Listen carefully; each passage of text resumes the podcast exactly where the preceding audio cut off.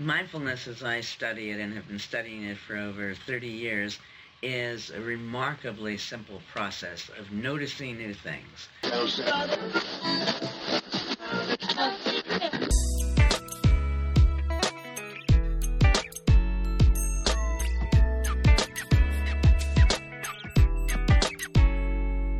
Everybody, and welcome to the Pre Accident Podcast. I am Todd Conklin, and I guess I'll be driving the bus today for this little tiny hoo ha that we're having that we call the Pre Accident Podcast. Friends of the pods, welcome. If you're a first time listener, well, now that sounds perfect. If you're a multi time listener, then even better still, because welcome back. You pretty much know what you're going to go into. Today's really interesting. So let me start with a question when you think of mindfulness, is the opposite mindlessness? And why does all this crap matter? Well, that's a pretty good question, actually. And it's one we ought to dig into because if you followed, or if you are following, or have followed, or I guess hope to follow, let's put all three tenses in place there. Um, the the literature around high reliability organizations or or high reliability organizing. There's still kind of a dilemma on what to call that. One of the things that comes up over and over again is this notion of, of mindfulness. And that's what we ought to talk about today because I think that really brings us to a place where, well, to be really honest, mindfulness, I'm not sure what mindfulness means. And so I went out and looked and, and in that process, I discovered some amazing stuff. I discovered uh, a, a remarkable person who I think speaks greatly around this at a bunch of levels, and that's what we ought to sort of talk about. That that that's that's kind of the the premise of of today's podcast is this notion of mindfulness. So I want you to meet Ellen Langer, and Ellen's really important to this discussion. She's from Harvard. Um, she's a, a psychologist, and she's a psychologist who studied mindfulness a bunch, a bunch, a bunch, a bunch. And I want to play Ellen's clip. Um, and Dr. Langer is famous for for really this notion of of how we think about and how we respond to the world around us. Um, you could you could really, I mean, as much as it hurts me, and I'm sure I'll get a tongue cramp when I say this, you could probably put the word situational awareness in there and even come up to uh, some of the same kind of ideas. But I want you to listen to what Dr. Langer has to say. Um, and this clip's just a it's a brief little clip of how she describes the notion of mindfulness to us, and that will help us tremendously in uh, in having a little a discussion, and that's what we want to do. So, without much more ado, this is um, a little clip to introduce the notion of mindfulness for our discussion today. Mindfulness, as I study it and have been studying it for over 30 years, is a remarkably simple process of noticing new things. If you notice new things, what happens is that puts you in the present, makes you aware of context and perspective. Most important is that it reveals that we don't know that thing as well as we thought we did when you make a decision to notice new things, and for example, when I started painting many years ago, um, in the past I would notice trees, for example. And if you asked me, I would probably say that the trees were green. Once I started painting and I had to decide what green did I want to paint the trees.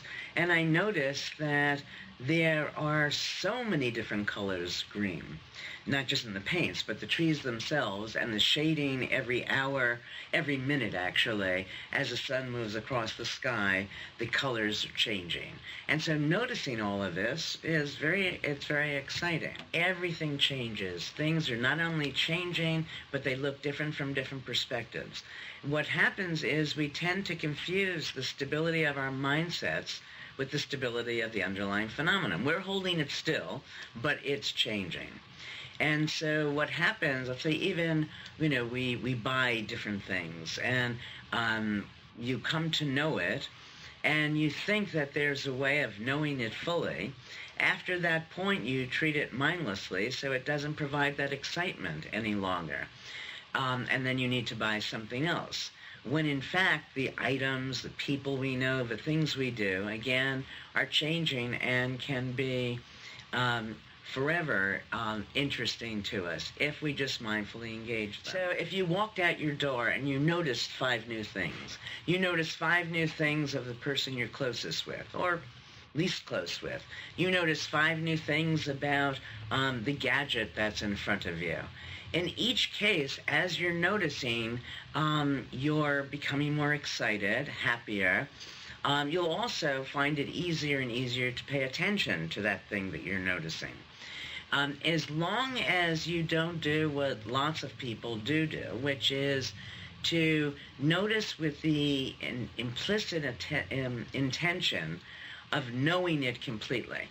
Because once you think you know it completely, that certainty, which is mindless, leads it to be boring and um, leads you not to feel any reason to re-engage and, it. Um, we ask teachers, what do you mean when you tell your students to pay attention? Um, almost to a one, they say, hold the image still, as if one is looking through a camera.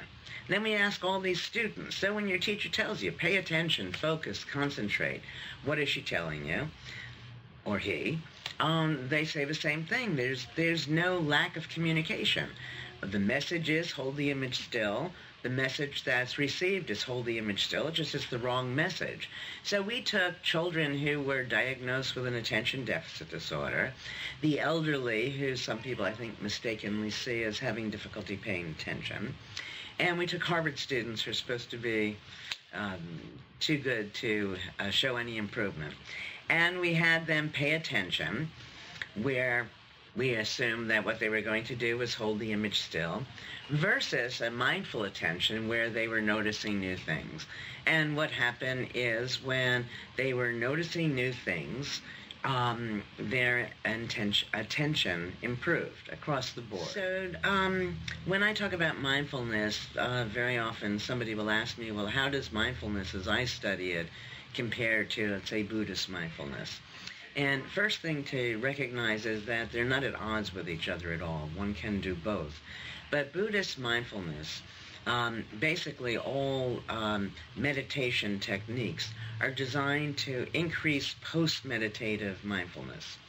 Mindfulness, as I study it, which comes from a Western scientific perspective, is basically um, immediate rather than meditating in order to get there. You have lots of people who say things like be in the present, which makes me smile because while it's sweet, I think it's a facile instruction because when you're not in the present, you're not there to know you're not there. But the way to be there is um, it's the essence of engagement. So it feels good. You notice new things that connects you with the thing that you're noticing. Um, and my research and research that my students and I have done suggests very strongly that it's literally and figuratively enlivening.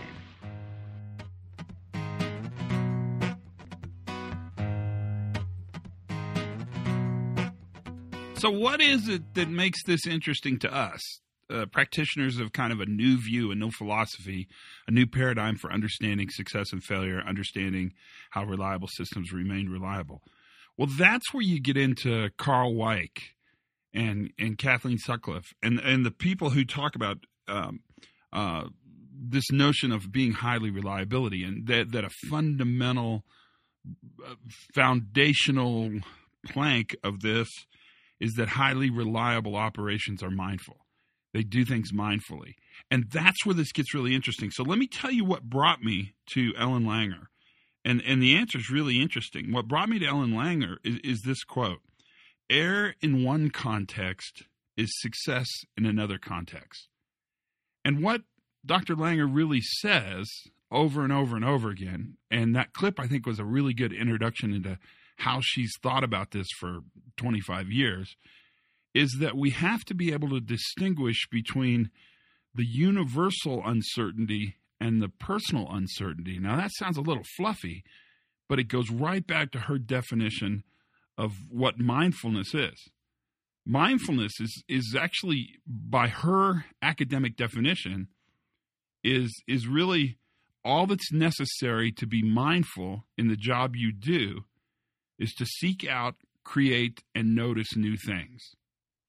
And this idea that we give the world a sense of permanence and that it's fixed, like when we do an audit, you know, it's it's fixed in time. Or the way we think about risk. If we do good hazard assessment, we'll identify all the hazards, then we'll mitigate those hazards, and the problem will go away. What what Dr. Langer would say is that's not a mindful way to think about hazards. That's a mindless way to think about hazards. Mindfulness and mindful thinking is constantly seeking context. Because mindfulness, looking for really what's new, noticing new things, is constantly changing the frame in which the event, be that work or a near miss or an accident or a failure, where the event um, is happening. You must notice context and you must notice really this idea of perspective. The problem is is we live in a world that wants to put us and the work we do and the workers who work with us in this kind of absolute frame. So, and it's really overly simplified. The worker's either good or bad. That task is either right or wrong. That behavior is either safe or at risk. You know all these words. And that simple oversimplification, that simple bimodal framing, actually causes our organizations, but more importantly, causes the people in our organizations to respond to the world mindlessly. In a way, you could make a pretty good case that procedures don't create mindfulness, procedures create mindlessness because we constantly ask people to ignore variability, ignore what changed, and do what's on the sheet of paper. Now that's a big part of what we think about and and where we go. But I want you to think about mindfulness as an operational strategy. And we know that mindfulness really creates operational flexibility. Seeing things from a different perspective creates new knowledge, which then allows the operations to be smarter because they know more, which then allows them to respond better, quicker, faster to the event that takes place in a way that's actually more towards the notion of resilience. We're moving, and this is what Dr. Langer, and, and she's got this thing called the Langer Institute. We're moving really from a model that there is one right answer. We have to know that that behavior that we see exhibited actually always makes sense from the actor's perspective, which then allows us the opportunity to go in and dig deeper and understand what's going on. The the chance to to learn more. And remember, all that's necessary to create mindfulness is to seek out, create, and notice new things. That's not a very fluffy definition of mindfulness to seek out, create, or notice new things. Mindlessness is really using yesterday's problem solving techniques or yesterday's solutions for today's problems, applying old answers to new questions. And that, I think, for us in the work we do and in the world we live in, that's everything. Mindless approach to operational stability is using yesterday's solutions for today's problems. Now, that takes us to a place when you think about a highly reliable operation or a highly reliable organization, that organization practices mindfulness. When you think about the, the, the term operational excellence, what we're really defining is Dr. Langer's definition, her, her idea around mindfulness. Operational excellence is pretty easy to define. It's the ability for an operation to constantly learn from itself and improve, right? That takes us right back to the idea that we're not using yesterday's answers to, to solve today's questions. We're actually using today's answers to solve today's questions. And we do that using the ability, remember, all that's necessary to create mindfulness is to seek out, create, and notice new things. So, where's this take us? Well, there's two questions that Dr. Langer brings up again and again, and they're questions that I think we've used before. The first one is ask this question When faced with uncertainty, ask, Is this a tragedy or an inconvenience? That allows you to seek a framework by which you view the problem and to manage that framework before you actually start viewing the problem. Remember, evaluation of processes, evaluations of operations, evaluations of people, evaluation always exists only in your head, not in the actual thing you're evaluating. So you place value on what you're looking uh, or, observing, looking at or observing. That happens in the process in your head, not in the actual thing you're evaluating. We really have to think very differently about how we manage really the work we have because our systems generally encourage a mindless, almost rote compliance response to the world around us. When in fact, what we want is not a mindless response, but a mindful response. And we know that's important because the data that came out of HROs tells us fundamentally that mindfulness is everything. So, what do we do with this? Well, the second question that Dr. Langer posits is this one ask how. Now, for years, I've pushed people away from asking why to asking how. Because, uh, in my opinion, it gives you a deeper, more context rich understanding of how the actor, the worker's behavior, made sense to them given the circumstances that are around them. But I'm starting to see as we go on this journey together that how really is more ask how it can be otherwise. Ask what other things could exist to create an environment where that outcome was feasible and possible. Our problem is we create theories to explain what happens, and then those theories become compellingly accurate when we go out and look at what happened because we actually find the theory that we created and confirm that theory in our evaluation and observation. Mindfulness is possible. And, what's funny, you guys, is I, would have told you when I first started reading the stuff out of HRO, uh, uh, the the stuff that was coming out of out of Berkeley really early, or or Carl Weick stuff, I would have told you that mindfulness is more of a fluffy, esoteric, spiritual journey that the worker would go on. But I realize now, in a more empirical, more scholarly, more practical sense, that what mindfulness is, is really the ability to understand context and every single thing exists in context. All that's necessary to create mindfulness is to seek out and notice new things.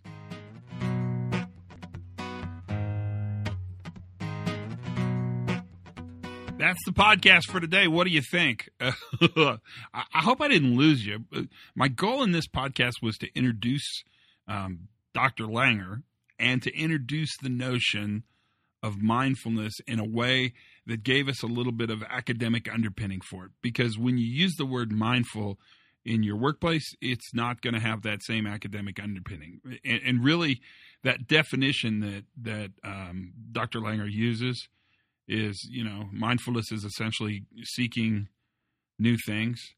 That's actually quite valuable. And, and, and if you think about it, uh, in the way you do your work, you it makes sense. You you know where this happens. I, I was uh, recently on an investigation, and I was working with a, um, a guy who is a remarkably great investigator.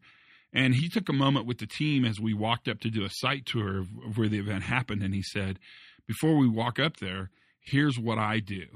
When I walk towards the site, I'm constantly eyes on a swivel, head on a swivel, constantly looking around and trying to notice everything I can notice as I walk towards the site. And what's interesting is that's exactly what Dr. Langer would say is a mindful approach. It's, I mean, that's that's that's completely her definition. And I know, without using the word mindful, with Jim, the guy who was saying this, that when he approaches a site, he's doing it purposely and deliberately under the ability and the guise to identify new things and and that's a mindful approach the question i would ask you is when you go to the field to look at workers are you going to the field um, with your head on a swivel to notice new things are you going out to confirm old things are you using yesterday's solutions for today's problems and that is the reason i thought this warranted some time together it, it, it really changed the way I thought about the word mindfulness. And I hope it changed you, or at least uh, whet your appetite so that you'll go out and, and explore this. Look her up. There's a million things. TED Talks. I mean, it's, she's, there's a ton, a ton, a ton of information on this.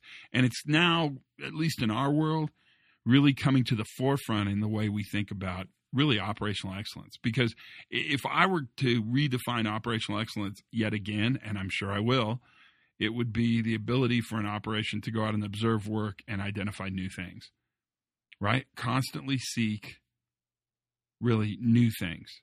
And that novel approach changes the way you see the context, which changes how you understand perspective, which changes how you understand the, the behavior of the workers or the actors that are in the in the field doing the work. That is everything. And, and her last words, it liter- literally and figuratively changes the, the outlook of the world.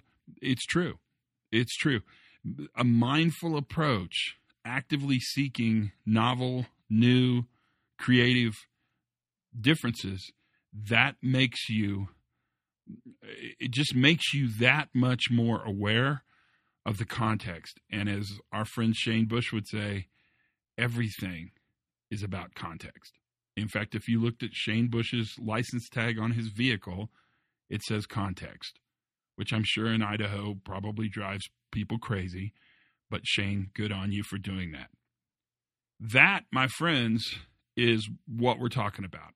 And I think that's a really interesting and very fun description of mindfulness in a non threatening, academically based way. I didn't talk to you about being freaky or being present or holding your fingers together and saying the word om. I talked to you about being able to identify new things in order to understand context. That, my friends, is the podcast for today. Be brave. I think we're in a world that requires courage right now. I hope you get what you need as well. Um, learn something new every single day, and I'll bet you did today. If you gutted through this podcast, I bet you did today. Uh, have as much fun as you possibly can. And for goodness sakes, be safe. Good goes around